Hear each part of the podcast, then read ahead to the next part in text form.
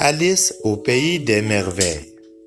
Ce jour-là, Alice écoutait l'histoire que lui lisait sa grande sœur quand elle vit passer un lapin blanc, vêtu d'un habit et portant des gants. Attends-moi, cria-t-elle étonnée, mais le lapin s'engouffra dans un terrier. Alice le suivit et tomba tout doucement dans un trou profond, bizarrement décoré. Alice atterrit dans un couloir plein de portes fermées. Sur un guéridon se trouvait une clé dorée. Je vais l'essayer, décida-t-elle. Mais aucune des portes ne s'ouvrit. Enfin, Alice en découvrit une, minuscule, qu'elle avait oubliée. Cette fois, la clé l'ouvrit sans difficulté et Alice vit un ravissant jardin fleuri. Hélas, Alice était bien trop grande pour entrer. Elle referma la porte et regarda autour d'elle. Sur le guéridon se trouvait également une bouteille avec une étiquette de papier Bois-moi, lut Alice intriguée. Elle but alors sans hésiter et devint petite comme une souris. Zut, cria-t-elle, la clé est restée là-haut. À cet instant, son pied buta contre une boîte à biscuits où était écrit Mange-moi. Alice l'ouvrit et grignota un bout de biscuit. Aussitôt, elle devint si grande que sa tête toucha le plafond. J'ai la clé, gémit-elle, mais je peux pas entrer. Elle avait aussi ramassé un gant qu'elle enfila machinalement. Et là, quelle joie! Alice reprit juste la taille qu'il fallait. Elle entra dans le jardin juste au moment où le lapin blanc passait. Cette fois, dis-moi, où tu vas? cria-t-elle. J'ai pas le temps, répondit le lapin essoufflé. La reine de cœur m'attend. Et elle disparut si vite qu'Alice ne put le suivre. Le lièvre de Mars et le chapelier pourraient te renseigner, dit une voix invisible.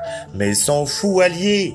Alice vit apparaître un sourire, puis une tête, puis un chat tout entier. Je suis le chat de Cheshire, annonçait l'animal toujours souriant. Suivant ses instructions, Alice entra dans la forêt. Convient à partager le thé du lièvre et du chapelier, elle n'arrivait pas à les interroger. Elle comprit cependant qu'ils prenaient le thé toute la journée par ordre de la reine de cœur. Alice, intriguée, décida d'aller trouver cette reine de cœur qui paraissait leur faire très peur. Sur le chemin, elle rencontra des cartes à jouer qui peignaient avec ardeur des roses blanches en rouge, éclatant. Mais que faites-vous là? demanda-t-elle. Notre reine déteste le blanc, expliquèrent encore les étonnants jardiniers. Sur ces entrefaites, on entendit des pas. Une troupe nombreuse arrivait. C'était la reine de cœur, suivie de toute la cour. Qu'on lui coupe la tête, dit-elle en voyant Alice. Le roi intervint timidement. Maman, peut-être joue-t-elle au croquet? La reine déclara alors qu'on lui donne une balle et un maillet. C'est pas facile de jouer au croquet dans ces conditions.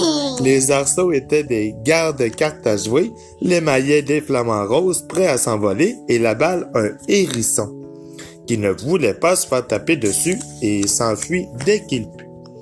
La reine était rouge de colère. Cette fille ne sait pas jouer. Qu'on lui coupe la tête immédiatement. Majesté, ce n'est pas de ma faute, cria Alice affolée. Le hérisson est parti et le flamand s'est envolé. Alice beau protester, son procès avait déjà commencé. Elle se leva, prête à défendre sa vie, et soudain, elle se mit à grandir, grandir. La salle tourbillonna autour d'elle. Le roi et la reine criaient, mais elle n'entendait plus leur voix.